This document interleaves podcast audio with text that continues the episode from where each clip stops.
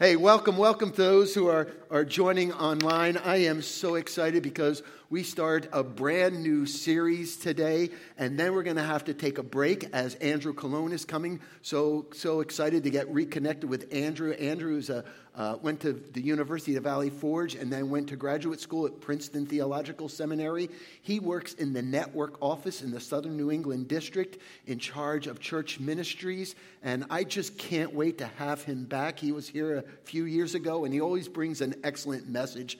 So we're looking forward to having him, seeing Pastor John next weekend. And then 2 weeks leading up to Thanksgiving, what we're going to be talking about is the three thieves of Thanksgiving. And this is built around to lead us up to Thanksgiving, because I have noticed that our enemy, the devil, uses these conditions. I'll call them conditions, such as comparison, envy, jealousy, bitterness, that really rob and steal from us being thankful people. How can you be thankful if you're full of bitterness and envy and jealousy, and if you're comparing all the time and you're not grateful for what you have? That doesn't lead to being a thankful person. So that's where we are today. We're going to look at the first thief of comparison. And with social media today, this is such an important topic, because a lot of people go on social media and think that everybody has it great and your life is the pits, and therefore you're so ungrateful. So we're going to turn in our Bibles to John chapter 21, starting with verse 18. But let me just set the context for you. Remember how Jesus told his disciples that all of them were going to desert him? And then you had Peter. Lord, if all of them desert you, certainly I won't. And Jesus said, whoa, Peter, let me tell you something. Before the rooster crows twice, you're going to deny me three times. And Peter observed the death, the burial, and the crucifixion of Jesus. You have him denying Jesus three times. And after the resurrection, Jesus comes along the Sea of Galilee, and Peter's so depressed, he just goes back to what he's been used to doing, fishing. And Jesus asks him, hey, have you caught any fish? And Peter didn't know it was Jesus. And Peter says, no, throw them the nets on the other side. And they catch this large amount of fish, 153 fish, and they can't even bring in the net. And Peter recognized that it's Jesus. And Peter runs to see Jesus, gets out of the boat, runs across on the water, just goes through the water, and Jesus cooks them a little meal, and then Jesus pulls Peter aside. Come here, Peter, I need to talk to you. Do you love me? And Peter says, yeah, of course I love you. Do you love me more than these? Yes. And what's real interesting in the original language, we don't see it, but Jesus uses the word agape. Do you love me unconditionally? And Peter says, I love you as a brother. Philia is the Greek word instead of agape. And Peter kept responding like that. And I know we get kind of rough on Peter sometimes, but Peter was just being honest, because Peter says, I can't respond with an agape love, because if I did love you unconditionally, I wouldn't be out here fishing. And then after Jesus reinstates him, he starts to tell Peter what the end of his life is going to look like.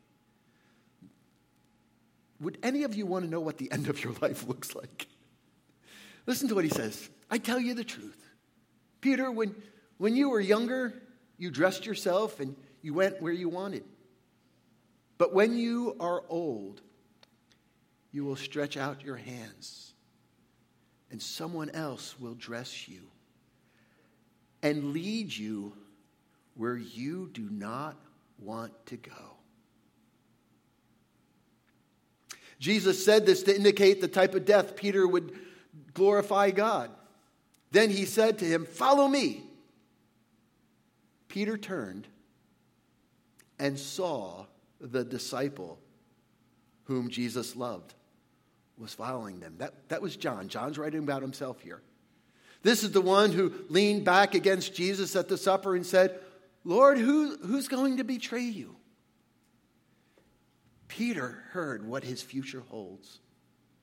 And then he saw the disciple, the one whom Jesus loved.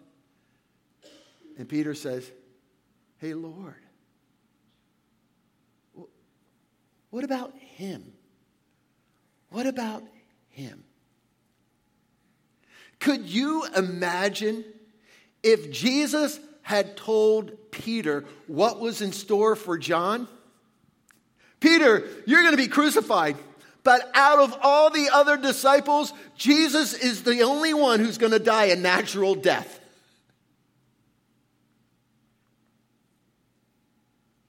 And we try to compare all the time.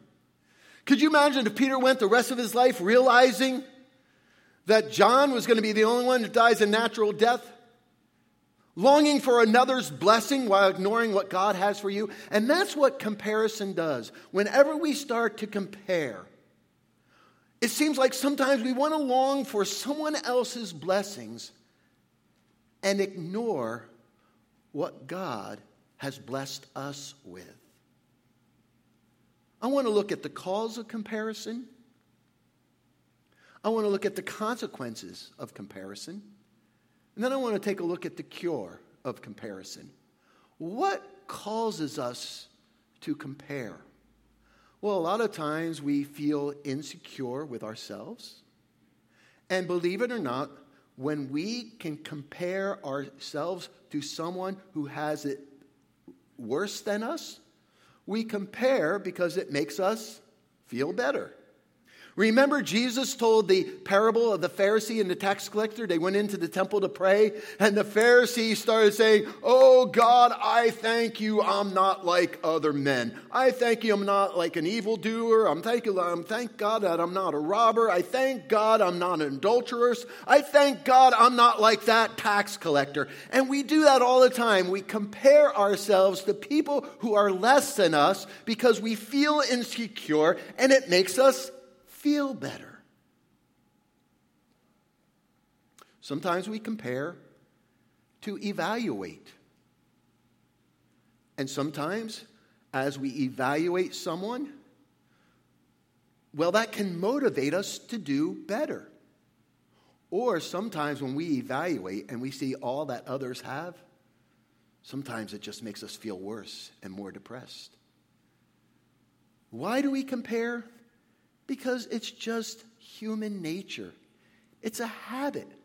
We always look to what someone else is doing, where they're going, what type of vacation, what type of car, what type of house, what type of summer home. And all of a sudden, we become envious and not thankful for what God has given to us. Now, I want to go back to Peter for a moment. Jesus asked his disciples one time, who do men say I am? And some say Elijah, some say Moses, some say you're a prophet. But who do you say I am? And do you remember who stood up and answered that question? It was Peter. Simon Peter answered, "You are the Christ, the Son of the living God." And Jesus says, "Blessed are you, Simon, for this wasn't revealed to you by man, but by God." And Jesus says, "I'm no longer going to call you Simon. I'm going to call you Rocky. Peter, the rock. And because of your faith and because of your heart, upon this rock, I will build my church." Now, don't you think Peter's head got a little big? I mean, James and John had their mommy trying to, get them to the higher place. And Peter says, "Who needs their mommy? I'm the man. I'm the rock."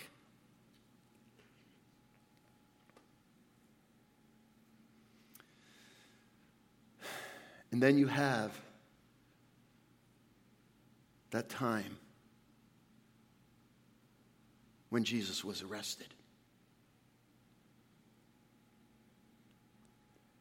And it was Peter. Peter is this one who always has to make himself recognized.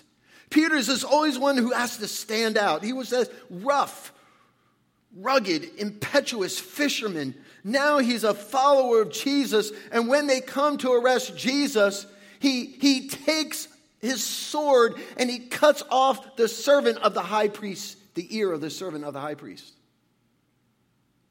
Now, what's kind of interesting, Matthew, Mark, Luke's account, it never mentions who does that. It just says one of them. One of them. But in John's account, John says Peter. And I've always wondered, maybe perhaps I'm just assuming, come on, they were human like you and I. If there wasn't a little friction, a little jealousy, a little envy between the two, after all, John was the one whom Jesus loved. And here's Peter, who's upon this rock, the church will be. But Peter never seemed to get the recognition. So Peter turned, feeling a little inferior to that disciple whom Jesus loved. Hey, Lord, what about him? Can I say something? When we start comparing ourselves with others, it becomes a slippery slope where we can lose our thankfulness to what God has done in our own life. And honestly, a lot of the things you see on social media, it doesn't tell the whole story of what's taking place in that person's life. So what are some of the causes? Hey, you know me. Can I just speak from an experience of some of the causes of comparison? When my oldest sister got married, her and her husband moved into a house they bought. When my middle sister got married, they lived in an apartment for 2 years. Then they bought their little Cape Cod house. 4 years later, they built this beautiful house up in the hills of Hackettstown with a deck and a hot tub and an in-ground pool.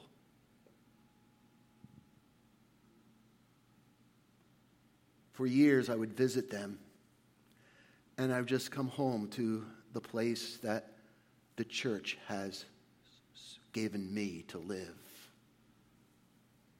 Not that I wasn't thankful, but it wasn't until I was 41 years old that I was able to buy my own house, my own place. And during that time, sometimes you questioned your trust in God. His timing, his provision, his plan, his sovereignty. Lord, why do my sisters have their own place? And God, I've been serving you and I have nothing. You ever been there before? You know what I'm talking about. You feel, this pity party, feel sorry for yourself. But I stand here today reminding myself that God's timing is always perfect. His provisions never fail. His plan is always right. And he does watch over you because guess what I get to do next month?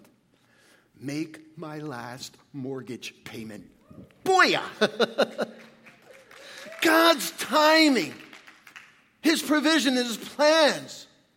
You have to, when you start to compare, you can have this pity party where you think that God doesn't love you. God doesn't care for you. But when you look at what you've been through and all that he does, you know that his provisions, his sovereignty, his plan, his timing is always true, always right on. Consequences, lack of understanding your gifts. I have to laugh. I've seen some young men, who who felt called into ministry, and they would watch hours of Billy Graham videos. And when given the opportunity to preach, you know, they were the second coming to Billy Graham. You know, they had to preach just like him. And I'm like, be your own person. Use your own gifts, abilities, and talents. You don't have to copy an individual. Greg Hubbard, an evangelist. Some of you know Greg's come here. Remember when Greg first started off? He sweats all the time. He's got this, he just sweats. So he comes with a towel. And he used to come with Gatorade. He used to come with 2 bottles of Gatorade. And that was Greg Hubbard, the evangelist, towel and Gatorade. There was a young man who He felt God was calling him to be an evangelist. So one Sunday night, I said, hey, why don't you come? He comes through the door with a towel and 2 bottles of Gatorade. Be your own person. Know your gifts, your abilities, and your talents. You don't have to be like somebody else.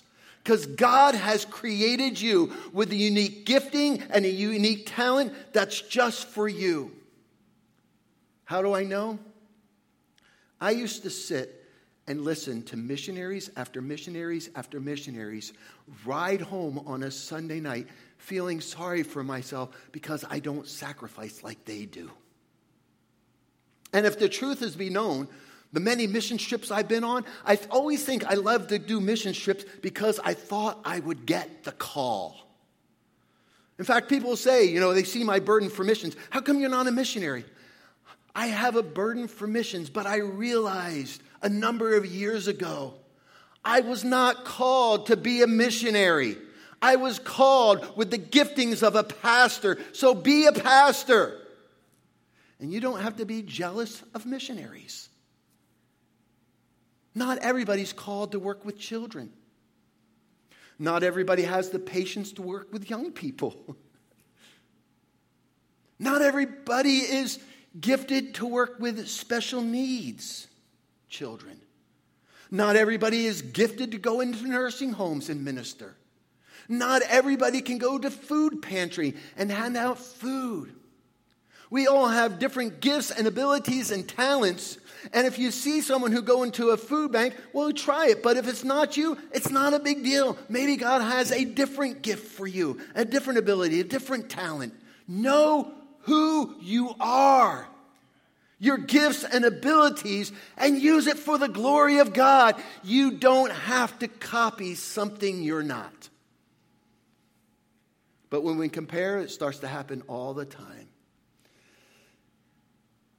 Theodore Roosevelt called comparison, I thought this was so interesting, the thief of joy. The thief of joy. Now, what I'm about to read to you is critical in our Christian life. J.B. Phillips, many years ago, wrote a book, Your God is Too Small. It's out of print. If you can get your hands on it, get a copy of it. And I would give you mine, but this is what happens. I lend out books and I never get them back, and this book is one of those keepers, man. It's too precious because I refer to it a lot. J.B. Phillips says this. Oops, where's my J.B. Phillips quote? For many people, the greatest stumbling block to a mature faith lies in the fact that they haven't found a big enough God to meet their needs, big enough to account for their life, big enough to command respect, worship, and joy. Think about that. I got a little ahead of myself. Let me go back. Paul says, I've learned what it is to be in need, and I know what it is to have plenty. I've learned the secret of being content in any and every situation, whether well-fed, hungry, whether living in plenty or in want. Here's what I see with this attribute of joy. We all want to pursue happiness. There are many people who just are on the road to seek and to find happiness. But happiness is based upon circumstances and possessions. Circumstances and possessions are only temporary. We are eternal beings. We've been created in the image of God. And as we try to pursue happiness based upon circumstances, based upon material possessions, we never find happiness because we are eternal beings. It never satisfies. The only thing that will satisfy eternal beings are something that is eternal. The eternal God who gives joy that is everlasting. Joy that's not based upon circumstances. Joy that's not based upon possessions. Joy that's based upon your relationship with Jesus Christ. And no matter what you have or no matter what you don't have, no matter what you're going through, you can have a joy that's based on eternal relationship that will never fade.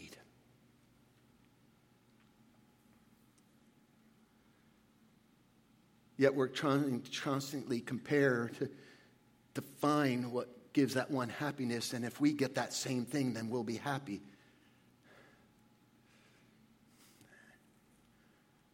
What's the cure for comparison? The psalmist says, "Oh, magnify the Lord with me, and let us exalt his name together." You know what the word magnify means? It means to make big. It means to make large. Have you ever been out shopping before and you're trying to read the fine print and your glasses aren't even good enough to read it? So you get your smartphone out, you take a picture and you enlarge, and all of a sudden, some of you are shaking, you know exactly what I'm talking. Man, smartphones are awesome, aren't they? It's your instant magnifying glass. That's what we need to do with God. We need to keep making him big.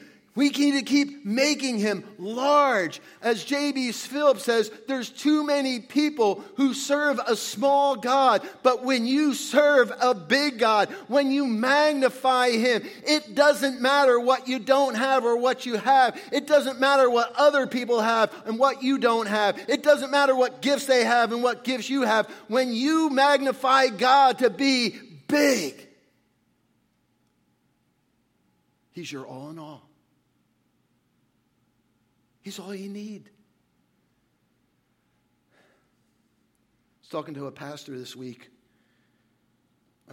Friday, I did the burial service for my friend Frank Gashione. Was up north, and the pastor of the church there was talking about how hard they had been hit with COVID. They used to run about 180 people, and they're down to about 40 people. A lot of people just haven't come back. And he says, there's this weeding out. There's this no commitment. There's this lack of. And I felt like saying the problem is their God is too small, because if they served a big God, there would be a respect for worship and being at God's house. We serve a big God, my friends. Magnify him. And as you magnify him, and he becomes the biggest thing in your life, it doesn't matter where others are going or what they're doing. It doesn't matter what talents they have. You are content with your God, your Father. Develop gratitude.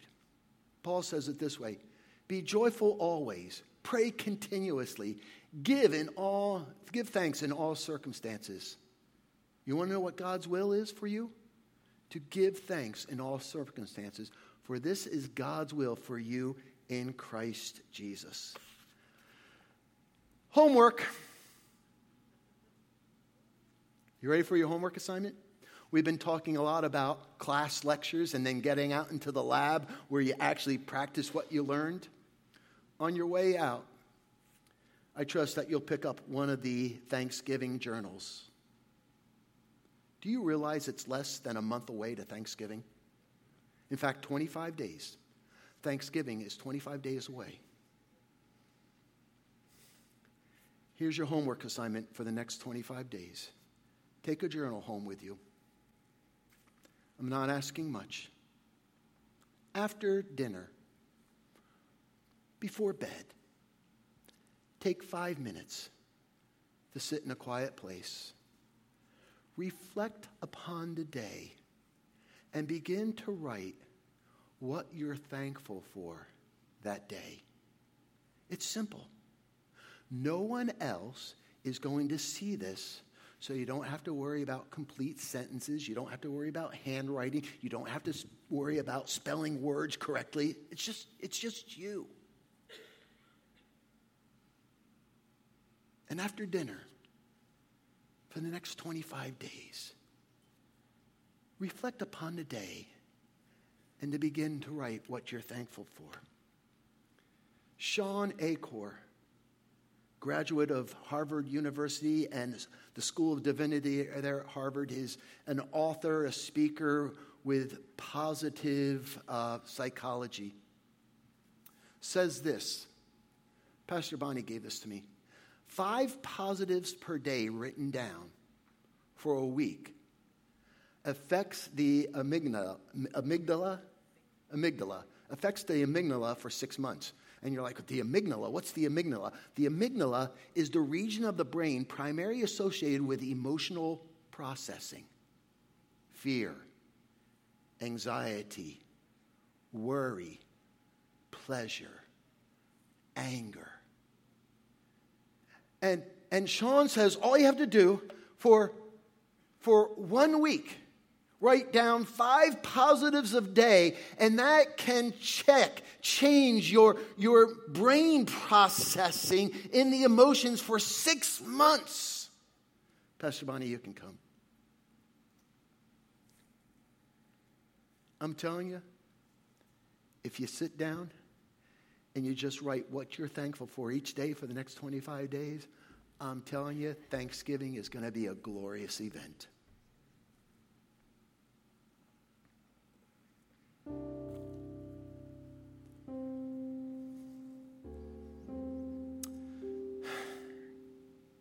If you look, fast forward Peter's life.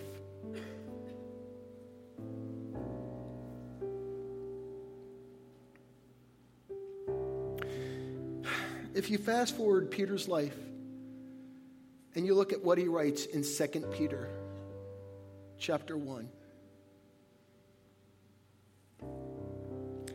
you can't help but think that Peter stopped comparing. He started to magnify. He developed a heart of gratitude, because when you read these words towards the end of his life, all of a sudden you'll sense that he came to peace. He came to grips with what the Lord had for him at the end of his life. He says, I think it's right to refresh your memory as long as I live in this tent of the body. He realized that his body was just a tent. It wasn't going to be here forever. Because I know that I will soon put it aside, as our Lord Jesus Christ has made it clear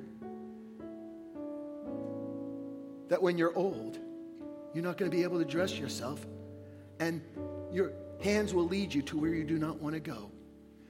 To me, when I read this, he came to complete confidence, complete peace, that he didn't care about anybody else. He was content with what God and how God would glorify himself through the end of his life. You know what tradition says? That when they went to crucify Peter, you know what Peter's request was? Please, I'm not worthy to be crucified like Jesus. Crucify me upside down.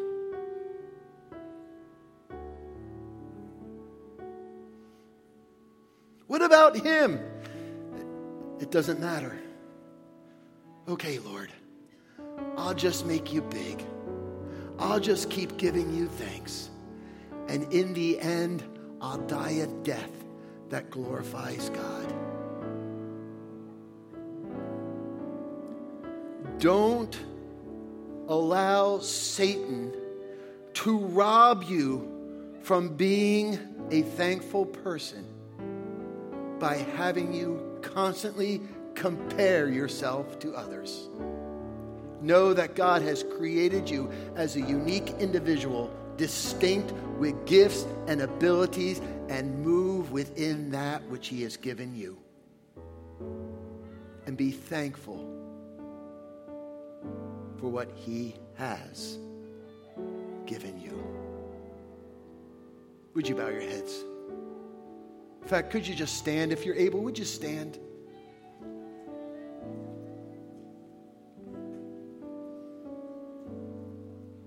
Oh, we give you thanks, Lord. We give you thanks, Lord.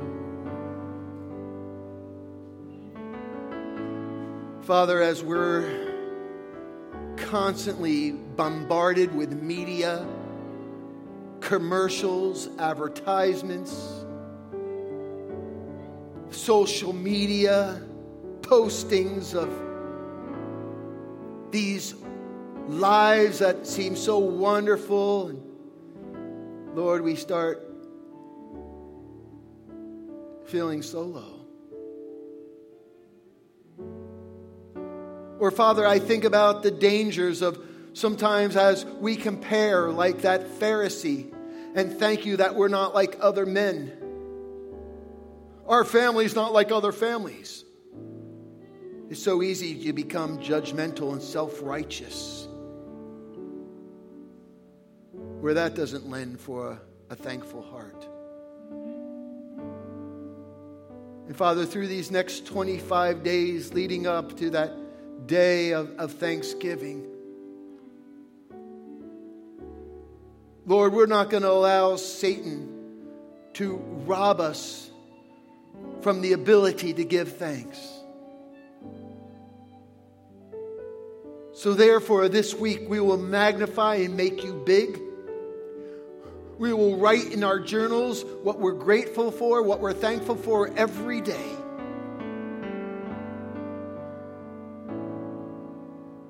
And as Pastor Bonnie even stated, you're going to transform our lives through the renewing of our minds. Give thanks. We give you thanks, Lord. Can you just begin to give thanks to Him right now? Maybe there's something in your life that you need to crucify. Maybe you've been in the habit of self-pity parties and comparing yourself and just kind of like in a pit of despair because you don't have what other people have. Can you just start to confess and give God thanks for what you do have?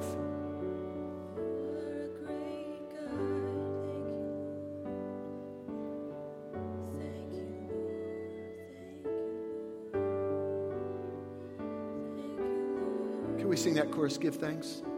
Give thanks.